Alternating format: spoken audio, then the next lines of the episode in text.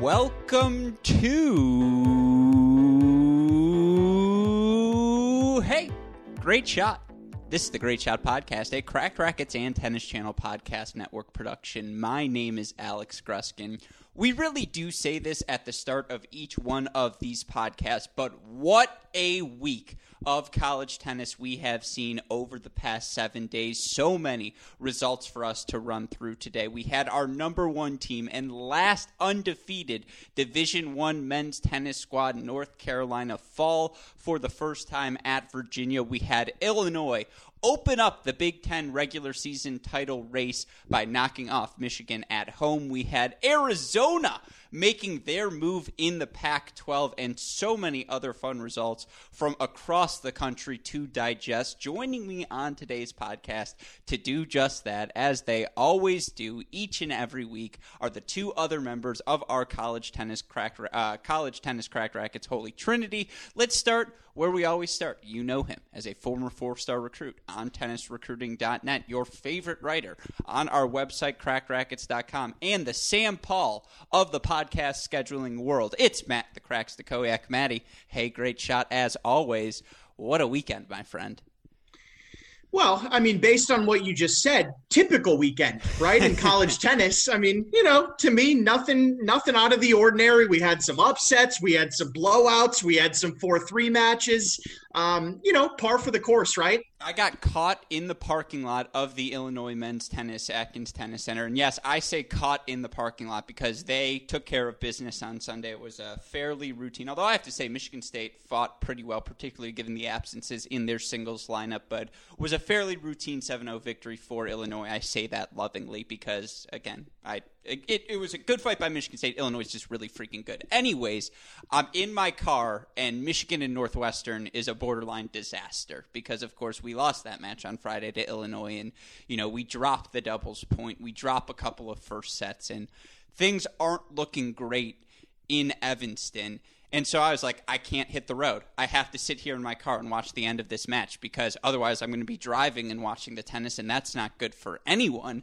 And so I get a knock on my window, and I'm like, I look up, and it's someone on the Illinois staff, and they're like, you said you were leaving an hour ago. Like, what are you still doing here? And I was like, I'm sorry. Like, I have to watch the end of this match. I just had to do it. They were like, you could have come back inside. I was like, no, no, no, no. I was too ashamed to do that. Anyways, you're right. It was a ho hummer of a weekend, Maddie. Nothing out of the ordinary for us college tennis fans joining us to talk about how it all impacts the rankings, how it all broke down this weekend. You know him as the forefather of the college tennis ranks formula. Predictions never far from the listed UTR, one of the many names to root for the Liberty Flames, lover of mothers, lover of almond joys, the snitch, the professor. He quotes Henry Ford. He's got two shoulders. And I have to say, and I don't compliment him on this often, the coordination between his yellow hooded sweatshirt and his yellow and black Tour de France hat, perhaps the most coordinated we have ever seen him. It's Chris Halioris. Chris, hey, great shot. You're looking good, my friend. Sheer coincidence. uh, you know, it got cold last night. We didn't turn the heat on. I refused. And uh, it meant I had to wear a hoodie when I worked today. So that is the most you have ever shown your age by saying when people are like, "Can we heat up the house?" and you're like, "No, the electricity bill." Like that is your stereotypical. That is actually the. I just didn't want to smell the heater, you know. But I, I will also say, Gruskin, that I'm going to apologize on your behalf. Okay. To St. John's, Navy, Bryant, Lehigh, and Fordham all of who are still undefeated. Oh, thank you. So uh, when I said that, I was nervous. I was like, hopefully Chris will be able to correct me. I appreciate that correction. Yes, there are a few other undefeated teams out there. Uh, that was a much needed correction. So as always, hey, great shot. That's why we keep you around. The professor through and through, Chris. I think I just got a 78 on my homework report. Like that was not a good performance from the. That's because every semester you get one assignment you drop. I'm going to drop that assignment just so you know in advance. But anyways, it's been a fantastic week of college tennis. So, of course, again, we want to break down all of the results. Of course, the reason we're able to do that week in, week out here on the podcast, the support we get uh, from all of you listeners, and I mean this sincerely, the amount of DMs and when I'm in person at these matches, people who come up and say hello, all these different things. It really does mean the world to all of us. And unfortunately, Maddie's not able to get on the road as much as he will, but I will never forget after the men's national indoors, and I know he would be okay with me sharing this when Blumberg comes up to me and goes, Tell Maddie he's welcome. And that was like my favorite line, I think, of the college tennis season. Um, and so, sincerely, to all of you listeners, to all of the coaches, players, fans who listen in, it does mean the world to us to hear from all of you. It is, I think, a larger community than people give it credit for, but that we can bring the college tennis community together in one place. That's our goal here at Cracked Racquets. So shout out to all of you for embracing that and, you know, again, making it feel like we have a Cracked Racquets college tennis community here. Of course, a shout out to our Patreon subscribers. That was a big shout out. I'm feeling very loving because I'm going to be able to bury the lead that Michigan lost. That's like the third thing we're going to cover. We're not going to get to that till like minute number 35. So I'm really excited about that. But of course, the other reason we're able to make this happen because of our friends at Turner Grip, you know the deal. Turner Grip is synonymous with grips everywhere. It is that purple bluish hue that you see on the bottom of everyone's racket. It is the stickiest, the tackiest, whatever verb, adverb, adjective you want to use. It does it all. If you want to contact them to become a part of the Turner team, email sales at uniquesports.com or call 800 554 3707. Again, sales at uniquesports.com or 800 554 3707. You tell them Cracked Racquet sent you. They'll hook you up with some free items. They're going to take care of you, our friends at Turner Grip, the best in the business for a reason. Sales at uniquesports.com or 800 554 3707. With that in mind, there's only one place to start, and it's the fact that our number one team, our national indoor champion, our pretty prohibitive favorite to this point to cut down the Nets you know, pejoratively, and bring home the title in May. North Carolina suffers their first loss of the season. And it wasn't just a loss, and I say this lovingly, and I hate the fact that now these players come up to me and I like feel bad. I don't want to talk bad about anyone. I don't want to say what's on my mind. So to anyone who hears this, let's be clear. If I don't say what's on my mind, this podcast will turn to trash. So sometimes I'm going to have to do that. Virginia put a beat down on North Carolina. Plain and simple. They beat them in the doubles. It came down to a tiebreaker at the number one position. You would bet the house that that's where you want Blumberg and Cernoch to be, that they take that tiebreaker. They do. And then, of course, early on after the first game, Rinky, Rinky Hijikata has to retire at number two singles. So they go down a quick 2 0. And when you're on the road, that's never something you want. But this UNC team dropped the doubles point to Virginia at the national indoors. And the key thing about this match it was an indoor match. It wasn't an early season outdoor, windy, no one has their rhythm sort of affair. This is an indoor match, and you're the indoor national champions. And in theory, you feel you're fielding a full lineup on the day. And the fact that UNC lost this match uh, you know, again, decisively 6 1. The fact that the only set they won on the day came at the number six singles position from Matt Kiger, who ends up winning his match 10 7 in the third. And by the way, it's a shout out to Matt Kiger.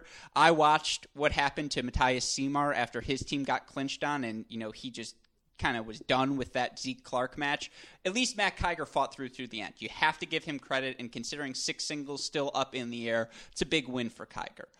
But Virginia won straight set matches, Maddie, at one, three, four, and five. And they got it done from Soderlund, Rodesch, Montes, and Goetz. I mean, I, I don't know a better term than beatdown.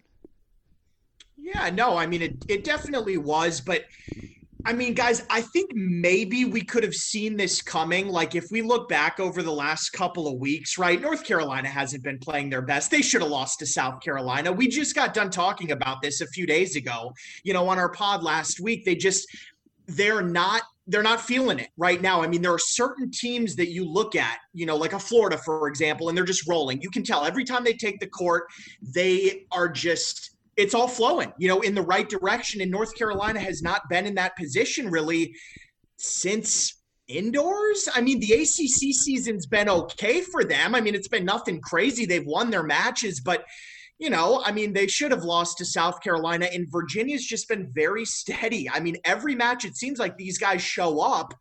Yeah, they have two losses on the year. They both came at indoors, but ever since then, I haven't seen anything out of Virginia you know, to be alarmed about. In fact, I've only been more encouraged by their play. So for me, the loss here for North Carolina isn't that shocking. In a way, we could have seen it coming. However, like you mentioned, Gruskin, in the fashion that this happened, I mean, just straight set blowouts on almost every single court, you know, especially three, four, and five yeah, it's not a good look for for the Tar Heels. You know, it's it's just not. I mean, they've got to find a way to right the ship. I assume that they will. They're too good of a team not to fix this, but yeah, they're not they're not feeling it right now. That's obvious. Yeah, and look, the doubles point is a wash because when you come down to a tiebreaker at a position, that's a pick 'em. And they got the win from Kiger and Sondergaard. Hijikata and Sigouin are not the team they were last year and they essentially faced last year's version of themselves in Von der Schulenburg and Iñaki Montes at the number three position. Von der Schulenburg and Montes have been so good. They get a 6 4 victory there. Of course, Sigouin's been dealing with injuries all season long. Rinky obviously gets hurt uh, to the point where he has to retire in singles. That's a factor. Now, that Kiger and Sondergaard win, that's a good thing. Blumberg and Cernoch again, it's a tiebreaker. You still take them nine out of ten times. I think you can throw that away. But Chris, in the five, well, we'll say four first sets because I'm not going to include two singles. In the four first sets they lost, they didn't even get to a tiebreaker. Like it was the closest set was the 6 3 set Blumberg had against Soderlund. They played one tiebreaker in any of their straight set losses. That was Will loses that tiebreaker at one singles, which again, the match had already been clinched at that point. You can sort you don't throw the result out because certainly, you know, I'm, I know Will, he's not quitting at that point. But it's just, it was rough. It was rough for the Tar Heels. Yeah, I mean, I'm, I'm, as I told you on the drive back from Illinois, I pretty much echoed, and I hadn't talked to Maddie, but echoed Maddie's sentiments in that, uh, honestly, not all that surprised. I mean, you know, to, to Maddie's point, we saw what what almost happened against South Carolina, and then as as I mentioned to you, Gruskin, even even the win over Virginia Tech wasn't an impressive win. I mean, there were there were tight matches uh, going on there that you know you didn't you kind of expect North Carolina to to do sort of what Virginia did to them, you know, some some two and three type, get a couple of those. Sure, you're going to have a few matches that go tight or three sets, but when you're playing, you know, a, a team that's no, you know, number 38 like Virginia Tech, is you expect North Carolina to get out with a bunch of relatively safe straight set wins, and they just, you know, it wasn't happening. So yeah, I think they're like Maddie said, they're kind of not trending in the in the greatest direction uh, right now. But uh, you know, we'll see. We'll see if that all changes come when it time when it really matters. Yeah, and look, the, we led with the North Carolina loss in that perspective because they were the number one undefeated team in the country. That's the big storyline. the The real takeaway, though, I I can't say my anymore, but the Hoos are back. They are. And you look at this team now, nine wins in a row since they lost that match to Illinois, that final match at the National Indoors, undefeated in conference play. The spot they were struggling at, Ryan Goetz was two and three at the four singles position. They said, okay, let's move him down to the number five spot. We'll move Chris Rodesch up. Well, Ryan Goetz, six and zero oh now at the number five singles position. Iñaki Montes has been four and zero oh at the four singles position. Rodesch three and one at four, five and one at three. I mean, their worst position has been the number six spot, and they went went with Woodall this weekend. He loses a three set match to Kiger, but whatever. He did his job. Is it going to be Gianni Ross? Is it going to be Alex Kiefer? That's still a question. But one through five, and I mean, for any team to have five locks in your lineup the way Virginia does, starting with Soderlund. I think Von der Schulenburg has had a pretty strong, you know, foothold now at that number two position. He's five and one overall in the season, and thirteen at, at number two, and thirteen and two overall in dual matches. Then you can literally play who's ever hot: Rodesch, Montes, Goetz, kind of interchangeable three through five. Maddie, this team's nine and zero oh in ACC play now they're a legit. Uh, you know, you can say they could win the national championship. This result, I now believe they can win the national champion. There's a difference between saying they could and believing they can. I believe they can. Do you?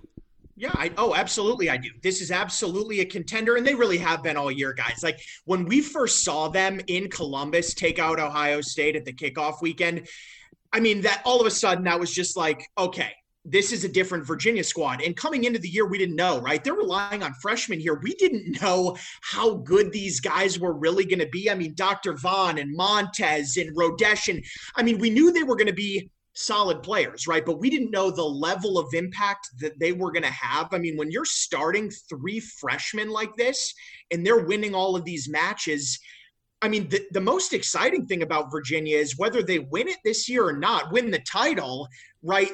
They are building now for the future. Like we're looking like a year from now, two years from now, three, like they are going to be relevant for many, many years to come now. And if they keep recruiting the way that they have here, that's just going to continue. So, Coach Pedroso, I mean, he's doing a great job. But yes, I, you know, this result here, Gruskin, to me doesn't change my mind about Virginia. I was already high on Virginia before this past weekend. So that it doesn't really change my mind. I, I absolutely think Virginia's a contender, but I have been.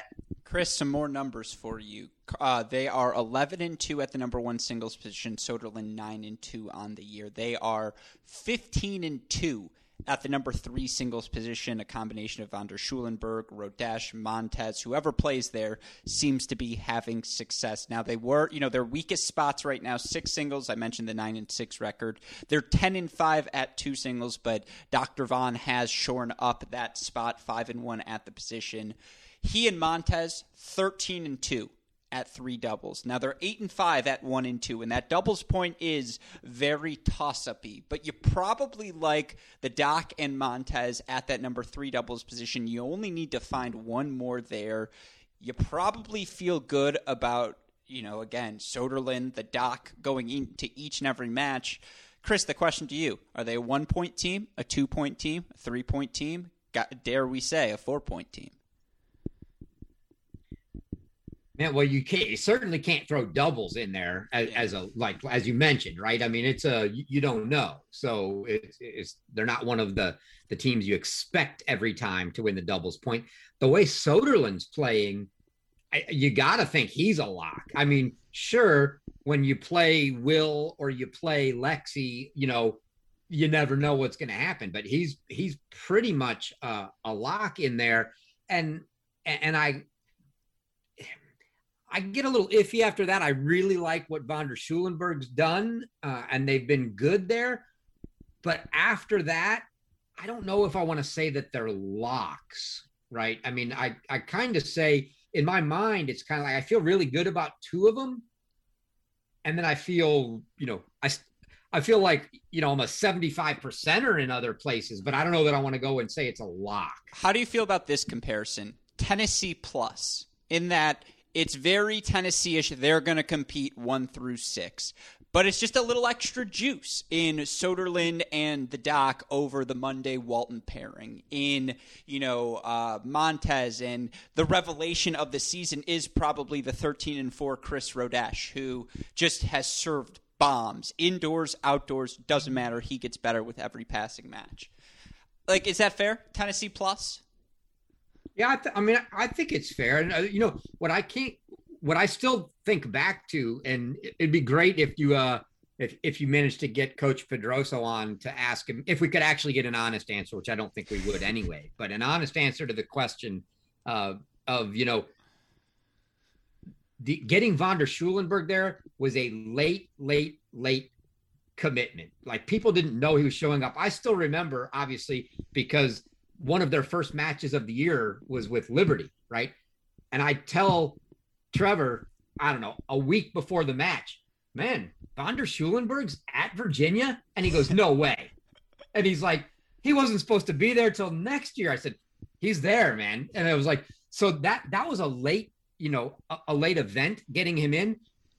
How big in hindsight mm-hmm. is that for them? That team with him or without him right now is probably the difference between you believing they can win a national championship and you thinking they can make a deep run, but I don't see them being able to win a national championship. I think that's a perfect way of putting it. And you look at some of the other ACC results we saw on the weekend. Virginia again delivering the big blow against UNC. They also knocked off Duke 4-0. They took the doubles point, got wins at two and three. Then they got wins from Getz at five, Woodall at six, and Rodesch at the number three position. Of course, you also look. We had some big non UNC uh, Virginia related results. Good weekend for Georgia Tech as they knock off NC State 6 1. Uh, Marcus McDaniel, their number one singles player, getting a big win over Alexis Galarneau 7 6 6 2. And then, you know, for Georgia Tech, they take doubles and the 1 through 5 singles positions. They also play a really tight match against Wake Forest. Wake Forest ultimately 4 3 victory. They get the clinch from Henry Squire, 6 2 in the third over Marcus McDaniel. Uh, you also had Virginia Tech knocking off Duke 4 3. Maddie, you're our ACC correspondent. What do you make of these results? Yeah, I have to look at NC State, guys, because uh, Gruskin, you mentioned the Georgia Tech match, but then they went and played Clemson on Sunday after that, and they actually dropped doubles to Clemson as well. Now they did win four, you know, they beat them 4-1. They won four singles matches. Lexi didn't actually finish. But it was kind of I mean, it, we were getting to a point there where you lose to Georgia Tech and then you drop that doubles point to Clemson and I'm thinking, okay, what's really going on with this team now? Cuz you know, if they would have lost that match to Clemson, that would have been really rough. They didn't.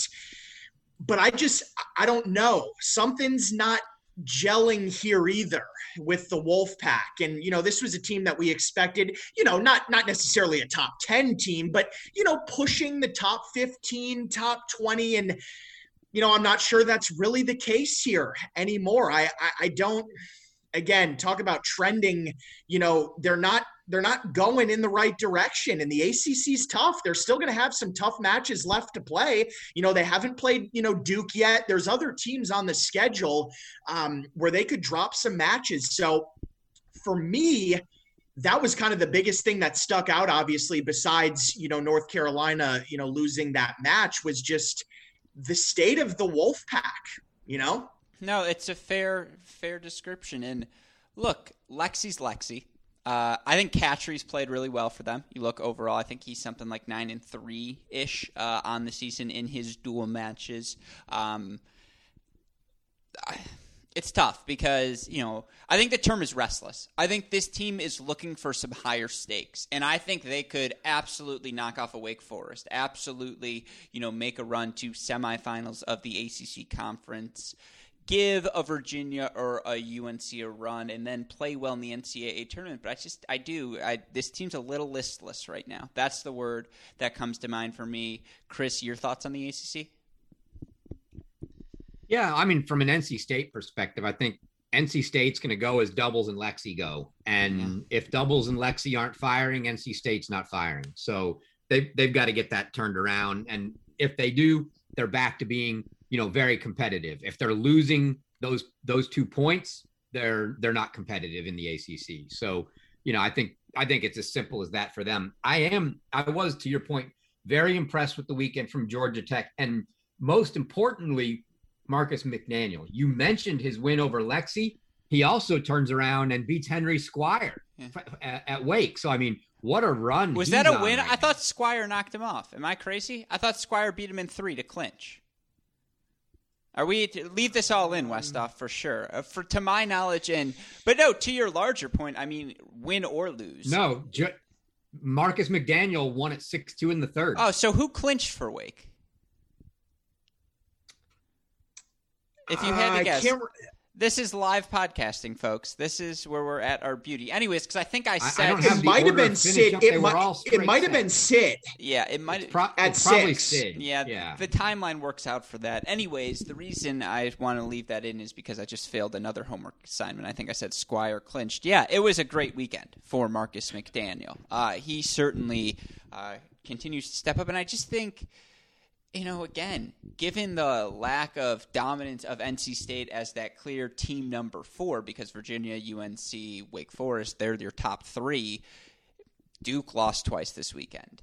Uh, you know, Georgia Tech gets a, a, a, big win, but Virginia Tech also looks fine, and it's just like Notre Dame lost this weekend, and they were on the charge, but it's it's just interesting. You know, the race to how many teams does the ACC get in? It's interesting because the ACC is not as screwed as the Pac-12 or the Big Ten. It's not as well off as the Big 12 or the SEC. It honestly might be the one conference that's like properly ranked this season, and it's just worth again mentioning that, throwing that out there. But that's enough ACC talk. Let's go out west to the Pac 12 because Arizona, who we talked about, I think, last week on the podcast, maybe it was two weeks ago, and said, yeah, with their top three, with, you know, uh, what they've been doing up and down the lineup, they're a team that can absolutely test USC, UCLA's of the world, and you know be frisky come NCAA time. Well, they said we're not willing to wait for NCAA time. We want to get big wins right now and I think it's like for the second and third times, respectively, in program history. Maybe it's third or fourth. I apologize. They knock off both of the LA schools, beating USC 4 3, and then knocking off UCLA 4 1 as well. You look at how they did it in the USC match, and it's worth noting USC was playing without Stefan Dostanic, and they did have Mor Bulis. But again, will we ever see a healthy USC lineup this season remains the question. But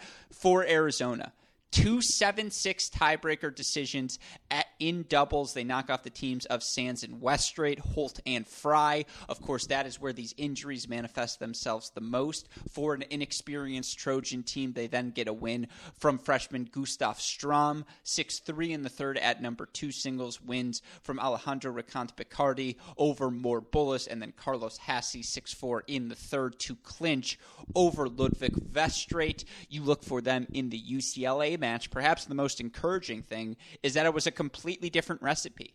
Okay, we dropped the doubles against UCLA. No worries. Jonas Sievert, 6 4 in the third over Keegan Smith. Strom, straight set win over Govind Nanda, who's back in action. Malbasic, straight set win over Drew Baird at 3. And then Nick Legayev, uh, 6 love in the third over Matt Solokian.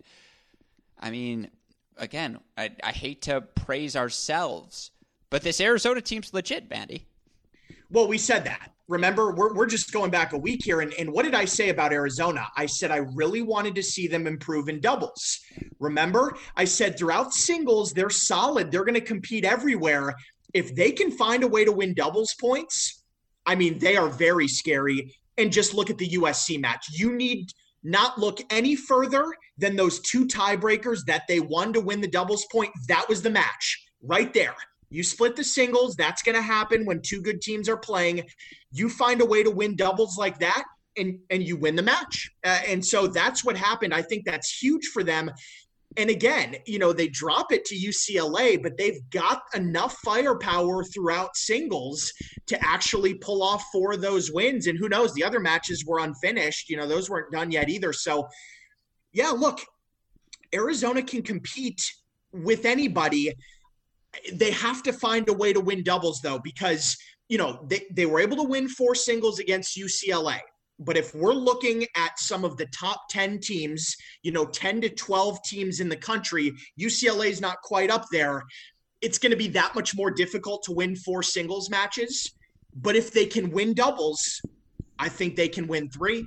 Yeah look Arizona 17 and 4 now overall. Coming into the weekend, their best win was probably against a Pepperdine team that was certainly short-handed, but you know, it's funny because they had suffered three straight losses. They went on a little Texas swing in the week before this LA run where they lost to Baylor. They lost to Texas. They even lost at Oklahoma, and that's probably the match they want back the most. But you know, you look at the stats for them overall on the year, Chris, and I'll read them for you so you can buy some time.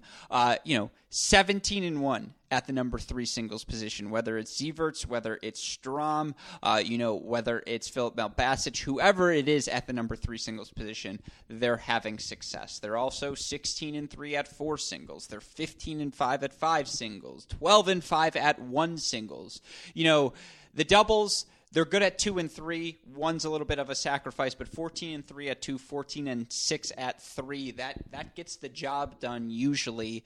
You know, you look at this resume: USC, UCLA, Pepperdine.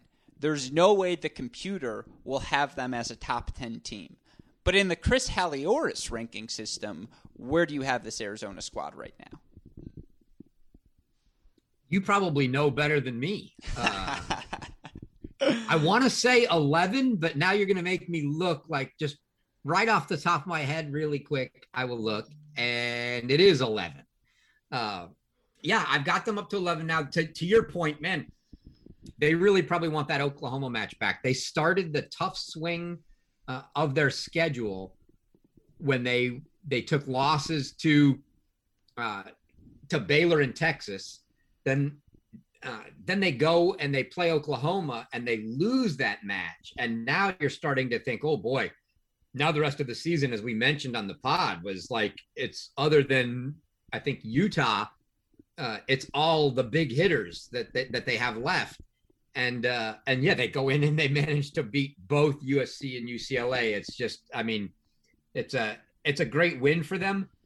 It's still a little bit like you said prior to the weekend Pepperdine the best win on their schedule. So uh, so they got two big ones now, but yeah, they still got some work to do, I think, to to really really prove it. But yeah, my other takeaway is I don't know how long they're going to be able to get away with playing Strom at three.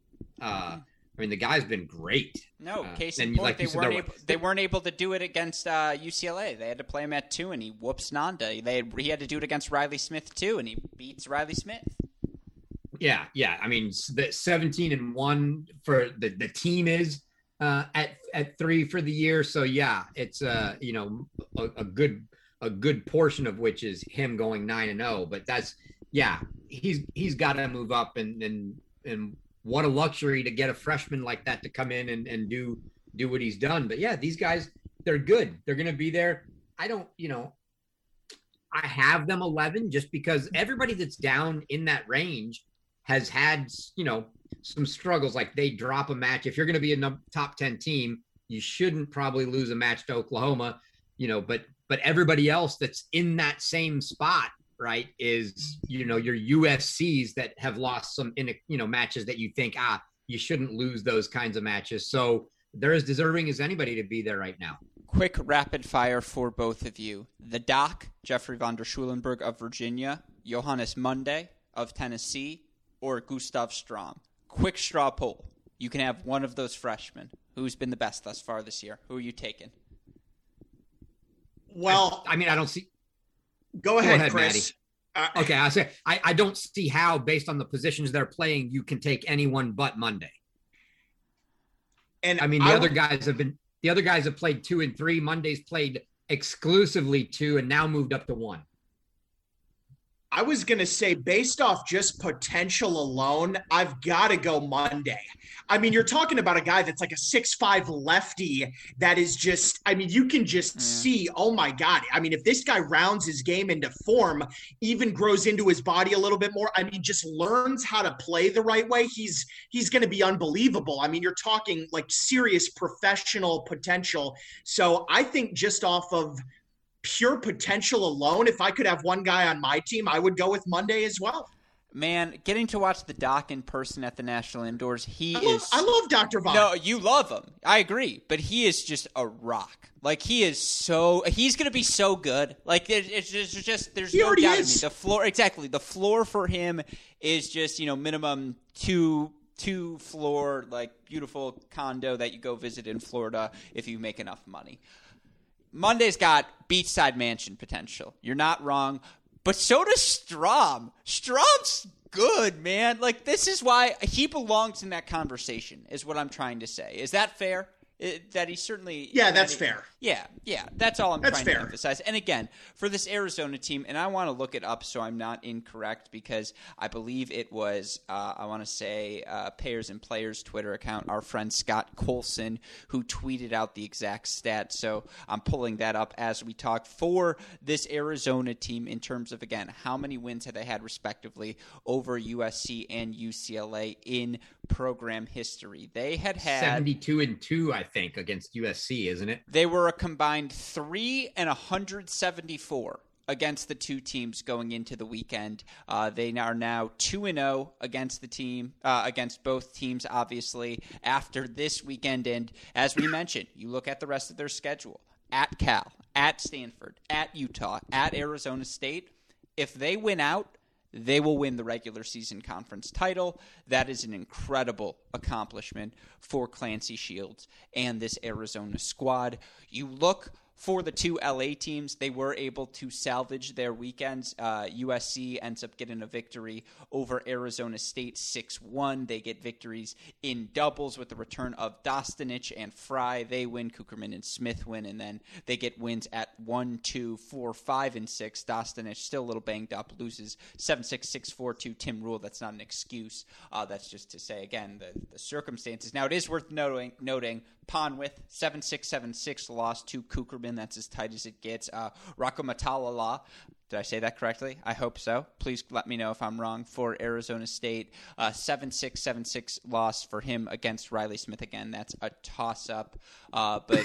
Chris, I want to start with you because we spent a lot of time on the Big Ten last week, and you know I feel like we didn't really highlight the Pac-12. But does Arizona beating these two teams that helps, right? It kind of throws them in the mix. And now, you know, at least for Stanford, if you're Stanford and you're like, well, how do we freaking make a comeback someday? If Stanford could beat like UCLA, USC, and Arizona at the Pac 12 championship, that probably gets them into the top 25 now, right?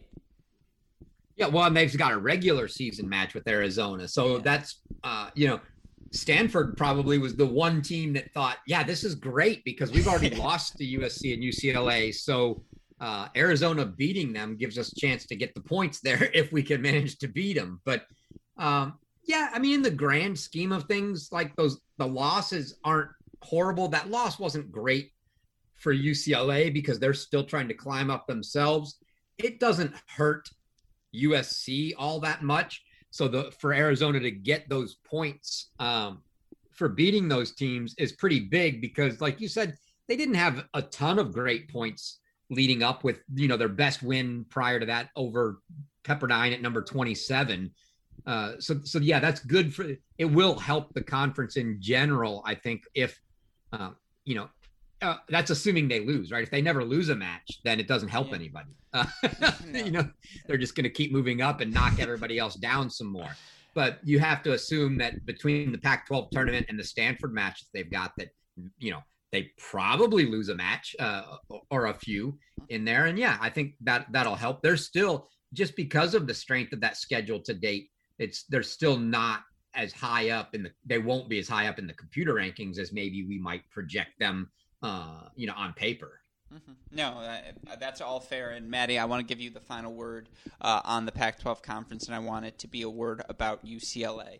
You look for them in that Arizona State match. Three set wins from Smith at one, Nanda at two, Baird at three. Now, they didn't take the doubles point, but Solokian delivered the goods 6 3 at the six singles position. And that recipe, one, two, three singles, and find a fourth point, that's awfully familiar to Bruins fans, a la the Cressy, Smith, Nanda top three, find one more.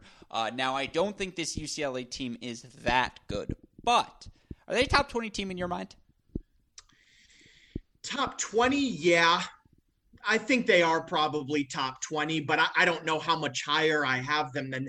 I mean, I can't say that they're in the top 15. Probably not.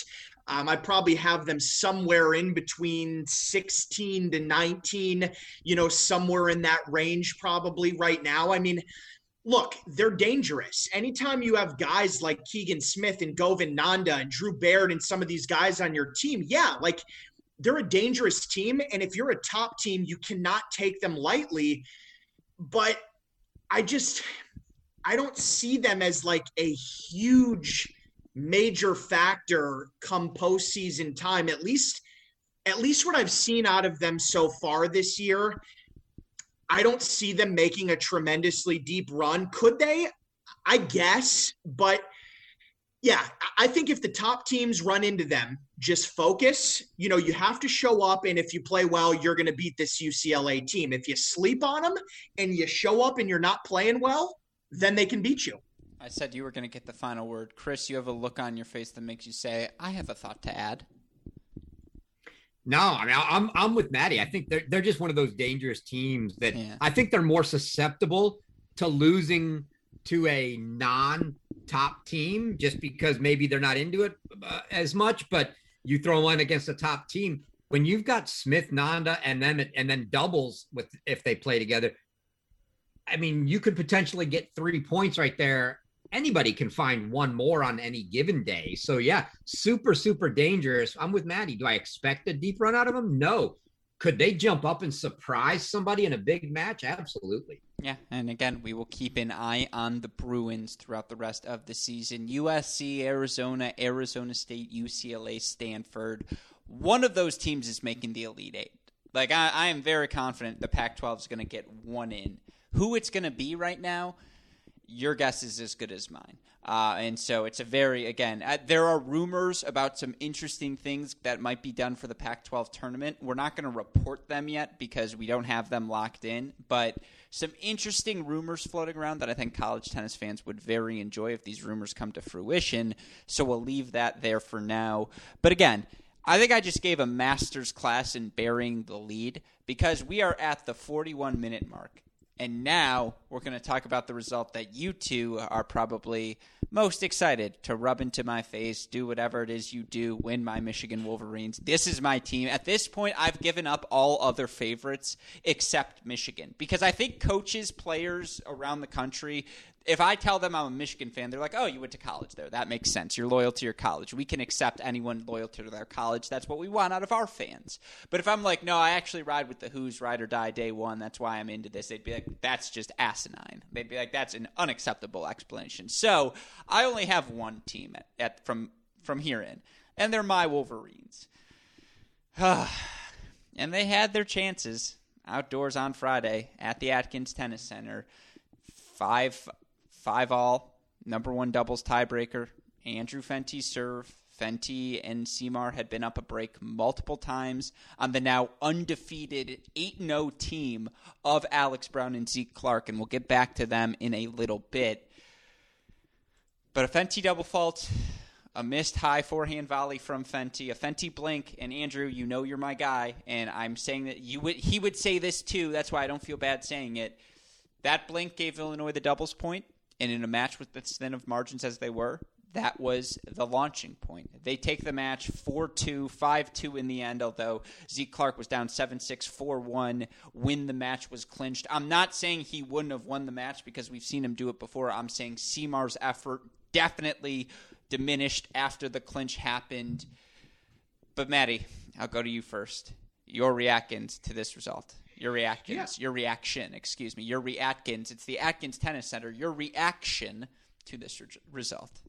Yeah, well, you guys remember I picked Michigan 4 3, and I just I said, look, this thing doubles is huge. And I say this all the time, but I had a lot of confidence in Michigan's doubles. I really did. I thought that was a point that against an Illinois team, they would win regardless of whether the match was played indoors or outdoors. Now, I did say, and we talked about this, playing outdoors swings it in favor of Illinois. There's no question about that. I knew that, but I still said, you know what? Just based off of doubles alone, I'm going to pick Michigan 4 3 because I think that decides it. And I really do think that that was the case, guys, right? I mean, Michigan wins that dubs point. I know Siimar, you know, you look at the court four result, but, uh, you know, I'm not really counting that. Let's say Michigan wins that dubs point. I think this goes 4 3 Michigan. They split the singles exactly like I thought would happen. You know, the rest of the results, okay, right? I mean, I figured Kova over Fenty, yes. You know, Styler's the one. That's the match where, again, indoors, like that's going to Andre Styler. I really feel like it is. Outdoors, Monty scrap. I mean, Monty's very, very good. This guy can really play. I just feel like, God, Andre Styler. I've seen Styler play so well that that's just a match that he kind of needs to step up and win. And when he didn't get the result there, you know, you lose dubs. It just it it wasn't it wasn't looking good. I mean, the let's just be honest. Michigan didn't they didn't step up in the big moments of the match and deliver in crunch time. That's just the bottom line. When it was clutch time, they didn't get it done. you know, in singles in some matches or in doubles. And, you know, when you play a good team like Illinois, that's going to cost you. You've got to find a way to win dubs, especially when it's on your racket the way that it was for Andrew Fenty, who I think, you know, that team of Fenty Siimar could could be the number one team in the country. Now, after a result like this, are they probably? No, they're probably not. But I think they have that potential to be the best doubles team in the country. They have to find a way to win that. I have three to five minutes on this match because I was there in person, despite there being no broadcast. And continues my streak now. Ten straight years of getting to watch at least one Michigan match in person. Shout out to me. Um, but Chris, I want to give you the floor, and then I'll do my rant. Your thoughts on this match before I cloud up everyone's judgment with my heavily biased thoughts. First, you know, I I don't know. I, I it's hard to say that there's nothing that makes me happier, but it's there's not a lot that makes me happier than getting to rub it in your face. I mean, uh, you guys mean, don't see hey, the reaction I'm giving Chris on the Zoom. Let's just say it's a two bird salute. I'm number one, is what I see. Uh, I did I did pick that right, so I am number one. I I, I took Illinois.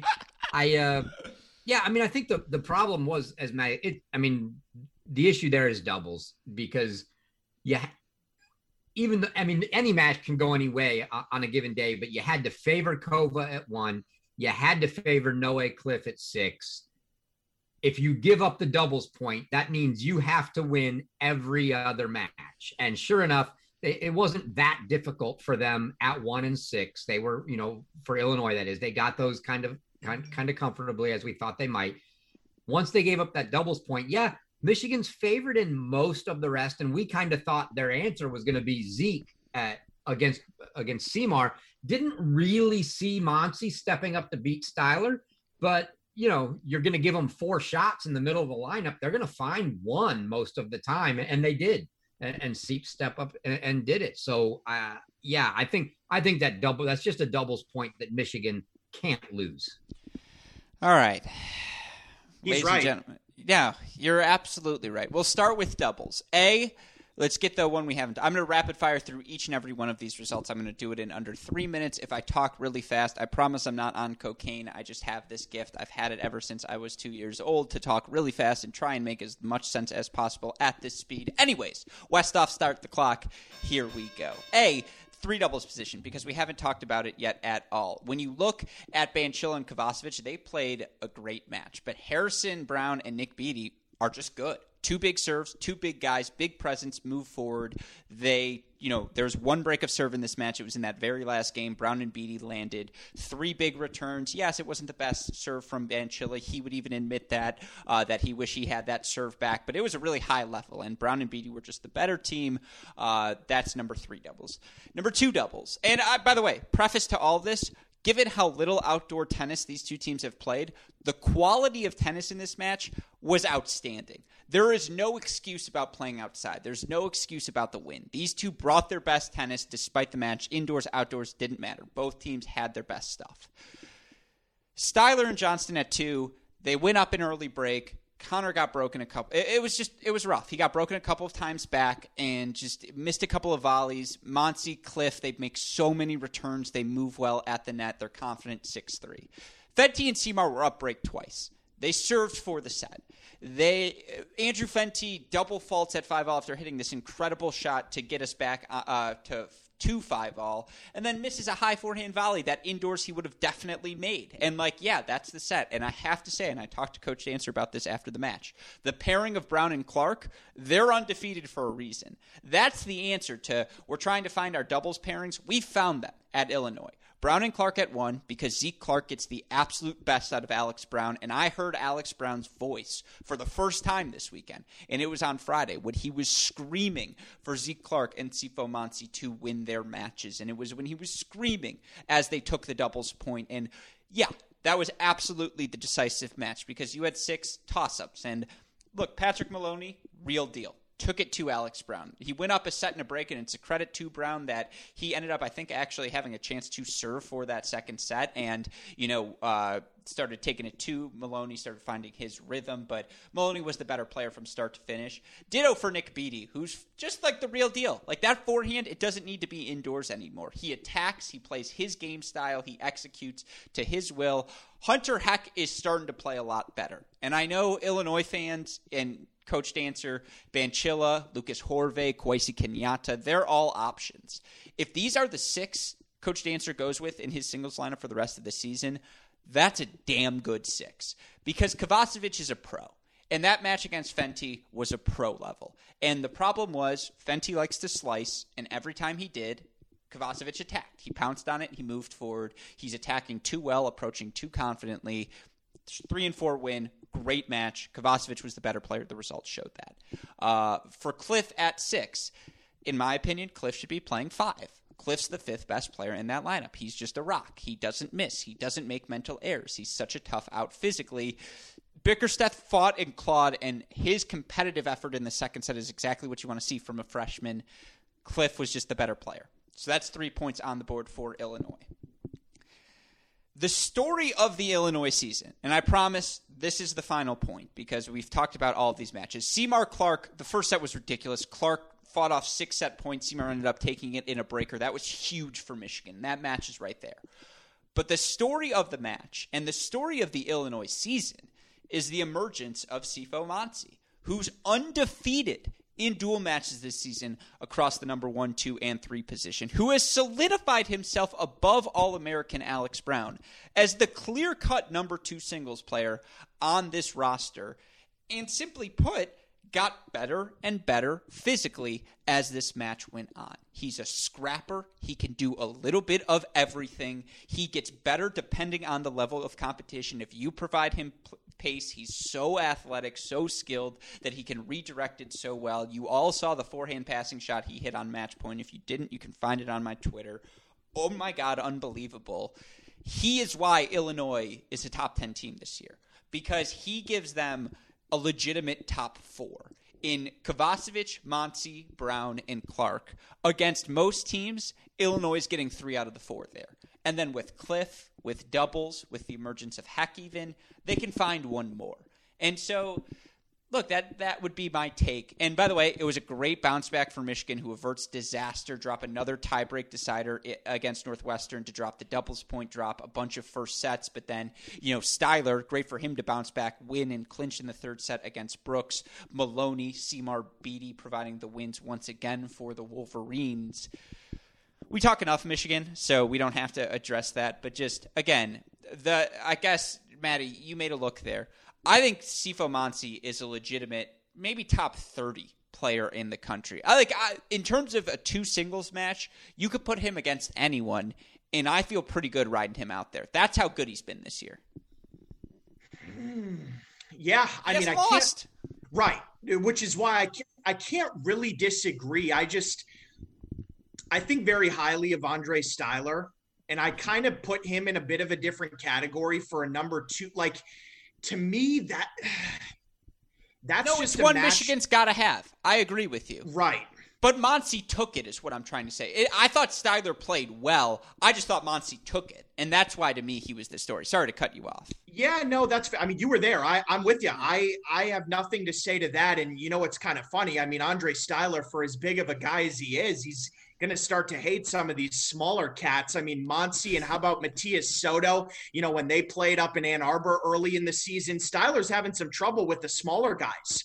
Um, you know, which is kind of interesting. Then he goes and plays Nick Brooks for Northwestern, who's like six seven, and he ends up beating him. So I don't know, maybe Andre Styler. You know, if you're if you're matching up with Michigan, play your smallest guy at two, and you have a good chance to beat him. I just, you know, I don't know. Montsi, he is a very good player, and he's played so much better than Alex Brown this year. He has solidified himself as the number two player at Illinois. I agree. Chris, I know if I said to you, C, you'll go foe. And I go C, and you go foe. And we go C, foe, C, foe, C, foe. But your final thoughts on this Illinois team? Yeah, I mean, it's, I, I think, uh, you know, I think for the Big Ten, it's, uh, it's tough now with Michigan going Yeah. down in that match only because you've got Ohio State and Illinois now, and and prior to the Big Ten tournament, there you know that's that's really where all the points are, uh, and it, and it's going to be tough to come by uh, anywhere else. Illinois clearly has you know has proven as much as they can that that they're back and they're for real. Uh, so yeah, I, and with Kova playing the way he is, I, to me, if they can get the doubles point, and what was astonishing to me that I I, I had completely forgotten until after you started went through the individual results was they should be the favorite in a doubles match at three with Kova on the court every Yeah. time, and that's the match they dropped to Michigan and still got the doubles point. So if they can manage to get the doubles point, uh, you know that they're going to be in very, very, very good shape. So I I like the chances. I like the team. All day Zeke. Uh, I, I All could. I don't ever want to hear all of that again. Uh, no, the funniest thing is I was talking to Coach Dancer after the match, and I said, "Coach, the smartest person I know says you guys beating Michigan actually hurts you long term." And he was like, and he gave me this look, like, "Wait," because you know sometimes I do know what I'm talking about. And he was like, "Are are you serious?" And I had the look like I I am serious, like, and, and trust me, I I might be wrong, but he's not wrong. And so it just he was just laughing. But no, Illinois was incredible. They deserve the win. How the Big Ten regular season titles actually going to work this season, given the two divisions play everyone in their division twice, but not the people in the other division. Uh, I don't know, but Illinois, if you call them the 2021 Big Ten regular season champs, they've earned that moniker thus far this season. With that in mind, Maddie, you're giving me a face, so we're going to rapid fire through these other results. SEC correspondent Chris, your thoughts on the following. We had Kentucky, brutal weekend for the Wildcats. They are on the precipice of a couple of upsets. They drop a 4 3 decision at Georgia. They drop, I believe it was a 4 3 decision as well. What was the other match? Was it South Tennessee. Carolina? No, Tennessee, thank you. A 4 3 decision uh, against Tennessee as well. You also had Mississippi State knocking off Mississippi. Uh, you had Mississippi, excuse me, knocking off Mississippi State 5 2. You had Florida 7 0 over Arkansas. A&M 5 2 over Auburn. Your thoughts? I, don't talk about the Arkansas UCF match yet because that's for my next rant. But just your thoughts on the SEC play. It's like the first time in a month we haven't led with Florida wins again. So just what did happen down south this week? Yeah, we had a couple uh you know, a couple cancellations. I think Alabama had to had to postpone some matches, so I'm I'm sure clearly that's protocol related. So we didn't get to didn't get to see them this weekend. Yeah, Ole Miss knocking off Mississippi State. Uh, uh I think there's kind of a there's a big there's a log jam, if you will, in the rankings. They're fairly together in the computer rankings. I've got them together as well, but just lower in the rankings of the the foursome, if you will, of Ole Miss, Mississippi State, South Carolina, and Georgia. Uh, a big logjam of teams there. Ole Miss, you know, take taking it to Mississippi State, showing that they're probably at the top, and I've got Mississippi State at the bottom of that grouping. Uh, the question is, kind of, what order do you throw Ole Miss, Georgia, South Carolina in, uh, based on based on results? Uh, and I think to me, South Carolina owning the wins on them is there, but oh, nobody's got the win over A and M like Ole Miss does. So so that's tough. But yeah, that was I mean that was a good match. Um, the Kentucky weekend was yeah that that was a rough weekend. Dropping that four three match uh, at Georgia, coming down to I mean on serve five four in the third against uh, against Billy Rowe and and they get broke. It Billy breaks them to to win that match and then go and lose a, a four three match the next day where they get wins at one two and three uh, against Tennessee. So that was I mean that you, you got to feel good coming out of a, a match with Tennessee, sweeping the top three single spots. And then at the same time, that's why we say Tennessee's kind of that you, you don't have any points on the board. They're just, they can win anywhere. Right. And that's, that's what they did. They got the wins uh, in dubs and at the bottom of the lineup, but they, they just find a way to get four, four wins every time. So, um, yeah, I, I mean, I'm looking forward to the rest of the season. I, I still want to see who that who that number four team is going to be. Uh, but I really want to see how the how the Tennessee A and M Florida thing plays out. Clearly, they've separated themselves from the rest of the group. Yeah, I'm I mean, Maddie, I don't have anything to add. Do you? Yeah, no, that's that's good, Chris. I, I feel like you know you mentioned that little uh, foursome right after after the top three, and I I mean I think Kentucky's close. You know, I know they lost yeah. these couple of matches, but they're up there. I mean, they nearly beat Georgia. They won those three matches against Tennessee. I feel like that's a dangerous team. Come the SEC tournament, you know, you may want to see Kentucky on the other half of the draw, right? Like if you're a Mississippi State, if you're an Ole Miss or a South Carolina, you know, Kentucky's close. They're up there. I mean, again, the SEC, there's a lot of good teams here. Um, that's going to be one hell of a tournament come postseason time. We'll have to see where the seedings play out and everything, who's seated where on what half of the draw. But man, I'm looking forward to that for sure. Yeah, I've actually got those. Uh, Kentucky's actually. I've got those five teams all back to back in my rankings at 17 through 21. Okay. Uh, so so yeah, they're they're right there in that mix too. And yeah, that's a like you said, that's going to make for a very a very very interesting uh, a draw for that for the SEC tournament. Absolutely. Well, then with that in mind, rapid fire through the ending of these results because you guys brought up rankings. We want to give our updated Cracked Racquets top ten poll. UCF week of all weeks, probably your biggest winner on the week, even more so than Virginia. Let's start with their first match 6 1 win over Arkansas. They follow that up 4 0 over SMU. They follow that up 4 0 at Oklahoma. And then they followed up with perhaps their biggest win 4 2 at Oklahoma State. It was different positions each and every week, each and every time for this UCF team. Maddie, the Golden Knights are a legit top 20 squad. Yeah, get this is another dangerous team where, you know, come NCAA tournament, they could cause an upset, right? If you don't show up and you're not fully prepared to play this team, I think they play pretty good dubs. They have some really good individual doubles players. Their teams, I mean, they're they're pretty good. Um, and then yeah, you look throughout their singles lineup and they can win at almost every position on any type of day they're like a UCLA though, where I don't expect them to make a super deep run. Like I don't think they're going to get to the quarterfinals, but top 16, yeah, I think for them that's a realistic goal. You know, if they finish in that round of 16 come tournament time, they're they're a dangerous team. And uh, I almost speculated Jones openly on the podcast, but it's that sort of speculation that gets me in trouble nowadays with coaches. So I'm not going to play any speculation Jones, but maybe by even offering that speculation Jones, you guys will know the speculation Jones I'm referring to. Anyways, and if you guys want to know the origins of speculation Jones, God, you have to go back, what, two and a half years to the first podcast I recorded while I was sitting in my car and I thought Chris Halioris was a reputable journalist. Little did I know he's even more so, he's a professor and a scholar of the sport. Um, there's the pivot for you. But, Chris, your thoughts on UCF, and then just to add three more to the mix Oklahoma State, 4 3 win over Tulsa. Liberty, 5 2 win over UNC Wilmington. I know you saw that one. And then Middle Tennessee State, we talk about them every week. Another big one for them, 4 3 over USF. Your thoughts on everything else we saw last week?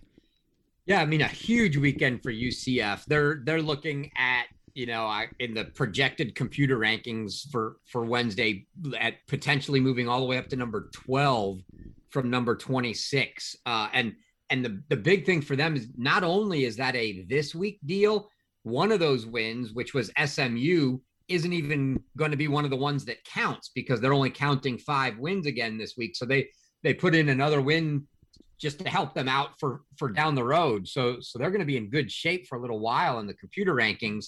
So yeah, a, a great weekend for them. I'm with Maddie. It's been a lot of middle tier, right? When I say middle tier, it's your Oklahoma State was obviously their best win of the year at 18, Oklahoma at 24, USF at 29. I mean, you know, no no top 10 or 15 wins, but very very solid. I mean, they are they're a very solid team that can be dangerous. Um yeah, I mean, the other one that really jumped out at me was that Middle Tennessee State win over USF. That's a big win uh, for them. USF, a very good, very good team, sitting at 29. Middle Tennessee, you know, has racked quietly this year, racked up some good wins, but again, kind of picking on that that trailing end, if you will, of of the SEC, and now they jump up and grab UCF, a team that was in the top 30, much like schools like Alabama, et cetera, that they had already, uh, you know, played. But yeah, that's that was a huge win uh, for Middle Tennessee. That that'll help them out in the in the computer rankings. You know, they're they're in a tough spot where they're always right on that bubble for the for the NCAAs, and they have to win the conference tourney. They usually get that done, but if they don't, uh, you know, it puts them out. That though those wins they've got now have put them solidly inside the top 40 um, coming from 46 this week now up to projected 36 this week with that win so I, that's huge a huge win for middle tennessee that looks like they're they're in very good shape uh, for the ncaaas and i've totally lost track of the other ones you even brought up to me i brought up middle you know you brought up middle tennessee state you avoided the liberty flames who oh yeah i mean yeah so that i mean First of all, oh, should I not them. have reminded him? Did I? No, yeah, still, kidding. should have left it out. Yeah, still, still missing their number. You know, their number two guy, Josh Wilson, out. So that was looking, and then and then had to pull their number one as well for a ranked match against UNC Wilmington, uh, and and got through that okay. And that so that that's a good sign. But um, if both of those guys aren't in there, and and Nick was back in the lineup for Sunday, Josh was not. If they're not both there, they have a big match this week, Wednesday at Duke. Um, that's going to be, you know, a rough, a really rough one if you don't have, if you're not full strength. So, so that'll, you know, either way, good match for the guys uh, in getting competitive matches in against that competition for the, you know, for a team that's been ranked now the first time in program history. Yeah, uh, you said it all there. Well, with that in mind, let's look at the week ahead. You look again, uh, some really fun matches down south. I don't know if Texas is the south; it's kind of its own province, I suppose. But Texas going to play A and M and TCU. UCF has Wake Forest. UCF going to play USF as well. You mentioned the Liberty Duke match. You've also got Baylor, Oklahoma State, Virginia Tech, Virginia, Texas Tech, Oklahoma. A bunch of fun SEC affairs, and of course, everyone's ranked because it is is the SEC. You've also got SMU at Wichita State. Big weekend for the Pepperdine Waves as well. Should be a fun week of tennis for all of us to recap come next podcast. Quickly, before we get to the rankings, very quickly, Maddie, I promise. Chris, I have heard, and because, you know, I feel like you hear a lot of the same things I do. Not that Maddie doesn't hear them, but uh, you know, coaches and players and different feedback about the first set of computer rankings. And just quickly, I just want to talk about that feedback a little bit without obviously giving up who we're talking to, what exactly we're talking about. The two biggest things outside of obviously the conferences and the difficulties for the uh, Pac-12 and the Big Ten that I keep hearing are a seeding moving forward. What are we going to do about team seeding come the NCAA tournament? What the hell are we going to do about individual seeding come the singles and doubles events? And then B, the second concern is, you know, rank, uh, excuse me, match requirements. How many matches do these players have to play? How many matches do these teams have to play? The 500 rule, all of these different things. All of those questions were brought up again by the set of computer rankings. And I know we've addressed them before, but just quickly, curious if you heard similar things. And then again, just the a general quick reminder of where those things currently stand. Yeah. So uh, as far as the singles and doubles, let's start with the singles and doubles, right? Singles and doubles, uh, my understanding is that they have relaxed uh, this year, uh, but it's obviously that's everything's still in play. They're they're kind of playing it you know, by ear, if you will. But I think they've reduced, and I and I told you I would look that up ahead of time, and I've totally forgot to. But they reduced the number of required required matches for singles and doubles uh, for individuals, so that won't be as bad. The plan, I will say now, for the team, as I and I had kind of tweeted out earlier that you know, we don't know from week to week right now what it's going to be. It sounds like what the committee decided on today, and it sounds like it's going to be just a weekly decision from the committee, was to use five wins again this week, uh, which is what they used last week. And by this time in the season, normally we'd be at seven or eight. Mm-hmm. Um, and it's it's normally nine that count for NCAA selection times to into the rankings uh, and what I heard was that uh, we may get to nine wins for the team, or we may only get to eight. But what the committee's looking at is the average number of matches played compared to a normal season, and then they're going to adjust how many they count based on that. Uh, and so they're looking at the average number of matches played for the top hundred teams. So we may not get up to counting nine this year. We may only get to where we count eight wins for the teams into NCAAs. But the one thing we need to keep in mind is both singles and doubles and teams, when we get to NCAA times, it's exactly that. It's the NCAA. Now, mm-hmm. because the rankings we're all looking at are the ITA rankings. Mm-hmm. The historically, the NCAA has pretty much taken the ITA rankings and used them and done their little adjustments for head to head, right? But just gone down the list and said, "Yep, we're taking the we're taking the ITA computer rankings, and that's what we're going to use to see." There, there still is technically a committee. The committee does not have to do that. So the NCAA could decide on their own this year, "Hey, we understand your computer ranking says Stanford's number 42 or whatever it is they end up being by the end, but no, we're going to seed them whatever. It's that's totally up to them. I have no clue how that's going to work, but just give, but people should keep in mind that that's not, you know, that's not Corey and the ITA that gets to decide that when it gets to it to the that time. They help facilitate the ITA rankings with the operating committee, but they they don't make the selections. They work with the NCAA to provide them the information. The NCAA ultimately has a committee that decides what to do with the information they get and make those seedings. So no, unfortunately, we don't know how it's going to work. But yes, there will be the at least the requirements for getting in for singles and doubles won't be as stringent as it has been in the past, is what I'm hearing. All right.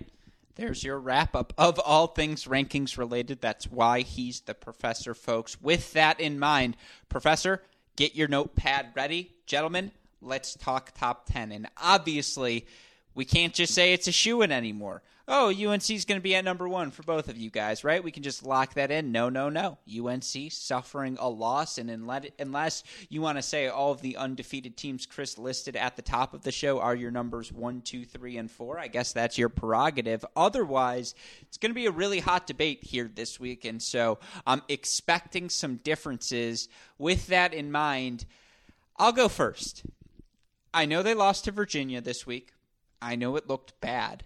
I know that's two straight matches where they have not, or two out of their last three against South Carolina, against Virginia, where they have not looked good.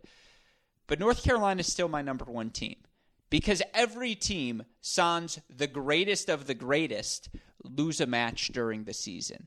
Even those Virginia teams, the junior, sophomore, senior teams that won three in a row, I don't think any of those teams went undefeated. You know, uh, you have to date back to the Jarmere Jenkins Virginia team and did that Wake Forest team go undefeated? I think even they lost once, right, to Florida, if memory serves me correctly, or something like that. And so, again, it happens all of the time.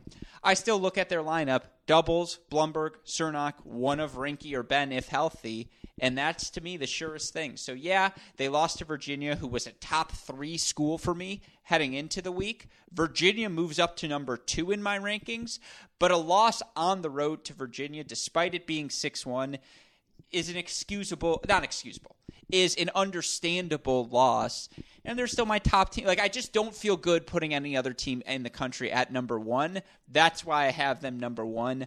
I imagine there's an argument you can make for one other school, and I think you both have them. Maddie, I'll go to you first. Do you have that other school? I do. I have the Florida Gators at number one. And and again, this is just this week, right? I mean, right now we're not projecting who we think's going to win the tournament or anything. I mean, it sounds like, you know, Gruskin, you're just saying overall, I still believe North Carolina is the best team. You know, I don't know if I completely disagree, but for this week's rankings, absolutely, I'm going with Florida. There's no question about it. I mean, that was an easy call. Florida Gators number one. A 4 3 loss at Texas versus a 4 0 loss at Virginia. Here's the thing again. The 4 lo- or the 4 3 uh, loss to Texas was way back. Was that in January? Yeah, I mean, but it, in, it's still a matter of almost again, I know it's a snapshot of the week, but yeah. like if they played head to head, do you think Florida would beat UNC right now? Yeah, I do. I okay. do. Like, then I can't argue. That's I and, and by the way, that's perfectly reasonable argument to make. So I, I think that's the other team. Chris, you're an SEC slappy. There's no way you, this is your excuse. Put Florida at one. Oh, uh, obviously, there's no Sorry, doubt. I'm still defensive about Michigan, so I had to throw that in. yeah, um, but no, yeah, Florida number one yeah, absolutely. for all the reasons Maddie stated. Yep. Do the rankings have them number one too, just by the numbers? Yes, Yeah, they so- should. They should be the new number one in the computer poll come Wednesday. Yeah, deserved so. They're what like seventeen and one now, something crazy like that. They have been ridiculously good. Threw us off the scent, but that's how these Florida teams have fun, I suppose. Um, all right, let's move to number two. I already said it. It's Virginia for me. Their wins now over UNC, over TCU. Uh, I, they, I, have they beaten Wake Forest? They've beaten Wake Forest as well. They're beating everyone they're supposed to beat. They beat Ohio State at Ohio State. They're young, but they've gotten better. They're my number two team. Maddie? I agree. I have Virginia at number two in my rankings as well. Both of their losses, they have two losses on the year. They both came at indoors. One of those was to North Carolina, which they just avenged that loss, you know, this past weekend. Um, I think that's a good spot for them right now. I got the Who's at number two. I can't believe you're going to drop North Carolina out of the top two. That's crazy to me. Uh, Chris? I'm just trying to figure out where Maddie and I are ever going to diverge here, but I don't think completely going to. agree. Virginia number two. That's horrible. Well, so we're going to have a two way tie now at number two because by the numbers, I assume you both have UNC number three, which makes sense. I do. have Yep. I have Florida number three, which makes sense for me. Now the question is, I think we have a. Th- are we going to have a three way tie? No. Nope. Nope. They all work out different. Okay, beautiful. Good math by me, Alex. Way to go. Um, anyways, I have Florida number three. You guys have UNC number three.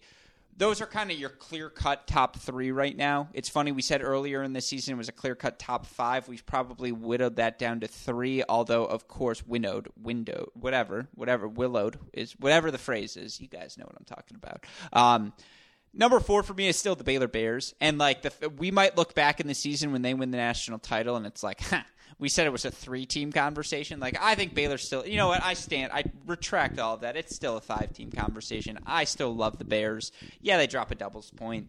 Their depth is crazy. They're my number four team, Maddie. Uh, they are not my number four team. My number four team is the Tennessee Volunteers. I, I mean, I think they're just as good right now, just based off the eye test alone. Baylor has some issues to work out, especially in doubles. I, I'm not loving what I'm seeing from them recently, and now we're starting Big 12 play. So now is really the time to put up or shut up, and we'll see what they're made of uh, over these next few weeks. But um, you still have to be very impressed with Tennessee and their entire body of work. I've got the Vols at number four. So we flip flop. I imagine you have Baylor five. I have That's right. Tennessee at five. So slight variance. Chris, I imagine you agree with Maddie. Actually, I'm. I, I knew we were going to vary here. I'm with you. I still actually have Baylor four and Tennessee five. I mean, it's Uh, that's is it on the power of that- to me? What's it on the power off of? The Illinois win, the Wake Forest win, the. I mean, what are Baylor's best wins right now, rankings wise? Illinois, Wake Forest. Who they I mean, beat they first beat round at the Texas national twice. indoors? Oh, Texas. Oh, Texas twice. Yeah, that's true. Texas twice. Yeah, okay. No, that, it's for sure. I mean, I'm just curious. But I'm saying right now, like for this snapshot in time this week, if they were to play tomorrow, Tennessee Baylor, you guys would both go Baylor if they play tomorrow? I would. Chris? Yeah, that's a. I mean, I I think I take either school at home. Um, Yeah. you know, I It's a good so on a point. new in a neutral site like an NCAA type match, man, I I think I. The problem is I lean Baylor more because I think I keep, and I might I'm probably biased to, put what I think is the potential that they're not quite living up to right now, Maddie. Right. I, I hear you there. I'm just saying It's a Sven Lah question. It literally is a Sven Lah question. If he Oh. can be the three singles player we think he needs to be, I mean, I know there are some other issues, but four through six, I like. I'm still taking Spencer every day and twice on Sunday. Uh, I'm still taking Charlie. I'm still taking Nick, and I'm, they're gonna get one of the top three. So it's like that's why. Yeah, I just think that's I I think personally that that match is a is a terrible matchup for Tennessee. Exactly. actually. Uh, Yeah. A Sven Lah Martin Prada is not that's the weak spot maybe for Baylor. It's not the strongest spot for Tennessee either. Uh, so yeah, it's it's a rough, but yeah, I mean, I again, I think that's a those two teams to me are just a toss up at four or five. And it, by the way, I drive the Tennessee bandwagon as much as anyone, but no, I would I would lean Baylor. But again, for the top five remains the same, slightly different order than we had last week. I do imagine we're all going to have a unanimous Texas at six. It's always four three, but I feel like across the board, Texas. I do. Yes, Texas Chris? at six. Yep, I have Texas at six as well. I can pencil that one in. Now it gets fun. With their win over Michigan, their win over Ohio State, their win over Virginia, their win over USC, I think you have to put Illinois seven at this point. I will be surprised if either of you have them lower than eight because I think you can make a case for Texas A&M here, and those are the next two teams that come up. I have Illinois seven, A&M eight. You seem to be shaking your head as if you like the SEC wins better, Maddie. Well, so last week in my rankings, I didn't have Illinois in my top 10, as a matter of fact. So, yes, they beat Michigan, but I'm actually going to have to just slide A&M up into the number seven position. And then I do have Illinois coming in at eight. So Texas A&M for me is number seven with Illinois by virtue of that victory over uh, the Wolverines.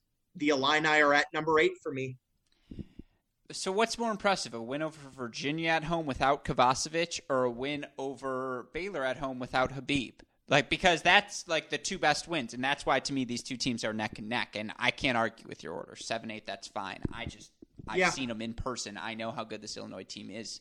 That's why I have them at seven, but I can't argue with your logic. Chris, what way do you go? Yeah, I feel like I'm turning into the SEC homer that's just downplaying all the SEC teams now.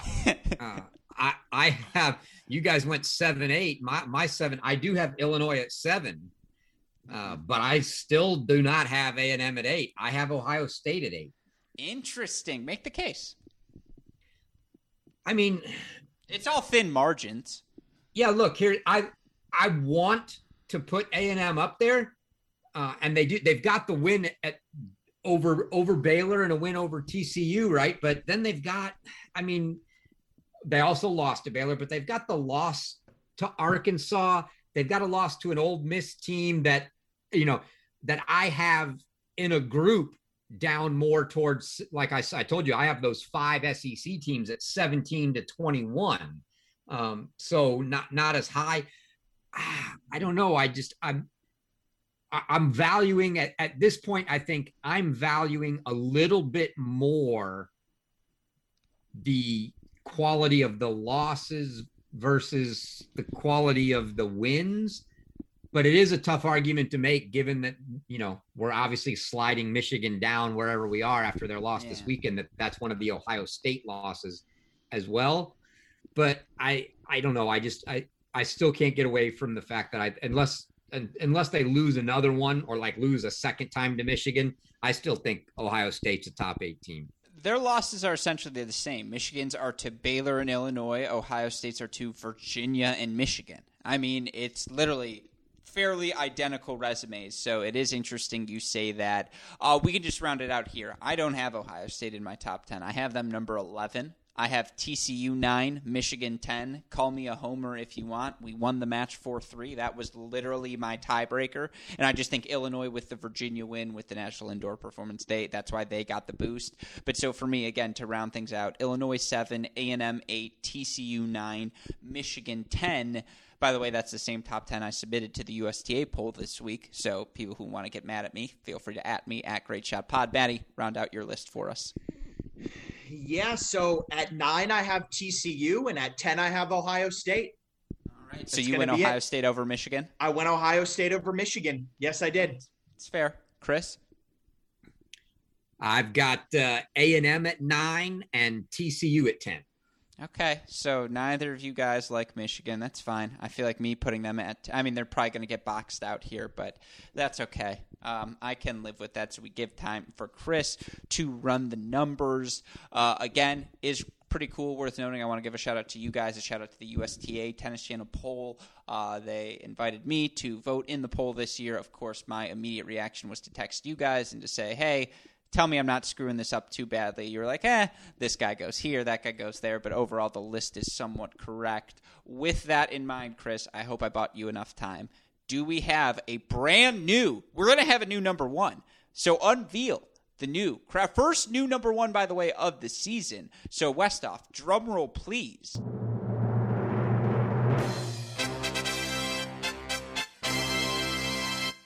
Chris, give me the new top ten. We have uh, at number one, Florida. Number two, Virginia. Number three, North Carolina. Number four, Baylor. Number five, Tennessee. Number six, Texas. Number seven, Illinois. Number eight, Texas A&M. Number nine, TCU and number 10 Ohio State. Not too bad. Not too bad at all. The teams missing from the initial poll no USC, no Wake Forest, no Stanford. Uh, obviously, the drop off of those schools certainly noticeable. But again, Tennessee, Illinois, the two outliers, Texas that high perhaps as well. Everyone else, teams we expected to be in the mix. So, certainly, again, it has been a fascinating first few months of this 2020 season, uh, 21 season. And before you know it, by the way, as you mentioned, Big 12 play starting, home stretch. I know I have my last Illinois men's tennis broadcast of the year this weekend. Conference tournament's going to be upon us, and then it's going to be May, folks, and the fun really gets going. Of course, if you have missed any of the action, all of our coverage you can find on our website, crackedracquets.com. Miami Open going on right now. We've covered every day on the Mini Break podcast. And of course, if you need the more immediate updates, Twitter, Instagram, Facebook, YouTube, we are at Cracked Racquets. Shout out, as always, to the super producers, Max Fligner and Daniel Westoff, for the of an end job they do day in, day out. Shout out as well to our friends at Tourna. With that in mind, Maddie, I know you don't like it when I do this. I'm going to do it anyways. Any final thoughts? Well, I'm just look, guys. I mean, I've been waiting for this time of year all year, right? In Big 12 play, I'm going to be dialed into that. We should have some great matches. So, look, like you said, Gruskin, this is the home stretch. Now the teams really need to start separating themselves. Like we have to see these top teams playing their best right now. This is the time. You didn't want to peak too early in January, February, March. You want to be peaking in April and May. So that starts now. Yeah, absolutely. Chris, anything to add? Uh, also, I didn't. We didn't do a uh, Chris's corner or anything this week, so I, will use this this time to give one a shout out to uh, you know as I'm going through uh, where teams are ranked. A uh, you know Matt Emery, who used to be the assistant under Cedric at UK, left to take the head coaching job at Kennesaw State. Men and women, their men and women's programs both uh, with program all-time high rankings uh, this week. Obviously, they're not top 50, but they're high records for that program. So Matt doing a great job down at Kennesaw State. A shout out to him. And uh, and then a topic that we didn't bring up. We had talked earlier in the year uh, about uh, guys like uh, Ciamara and Tristan McCormick leaving Notre Dame. And we're starting to see the pieces of what's mm-hmm. going on there. Absolutely. So I thought we, we'd throw that in. Uh, we saw this week the tweet that uh, the number one player from St. John's will be transferring to Notre Dame next year. Uh, in addition, uh, you know, they've got a kid signed, uh, a Chinese uh, recruit signed that made round of 16 in the Aussie juniors last year. another grad transfer that I I haven't paid enough attention yet to know if it's been announced. So I'm not going to bring that one up until it is. but yeah, but Notre Dame is definitely filling in, you know, the pieces, or, or, the pieces are becoming apparent to us anyway of, of what's been going on with, you know, with who's leaving and who's coming. So, uh, so some good, some good building there by Coach Sachire. Mm-hmm. I think that's a perfect uh, way to end. But with that in mind, I suppose, for my wonderful co-hosts, Matt Cracks the Koyak, Chris Halioris, our super producers, Fligner and Westoff, our friends at Tourna Grip, and all of us here at both Cracked Racquets and the Tennis Channel Podcast Network. I'm your host, Alex Gruskin. Gentlemen, what do we tell our listeners? Hey. Hey. Great shot. Great shot. I honestly expected you guys to say that's the break. So I would have screwed that one up. Shout out to you both. But on that note, we will see you all next time. Thanks, everyone.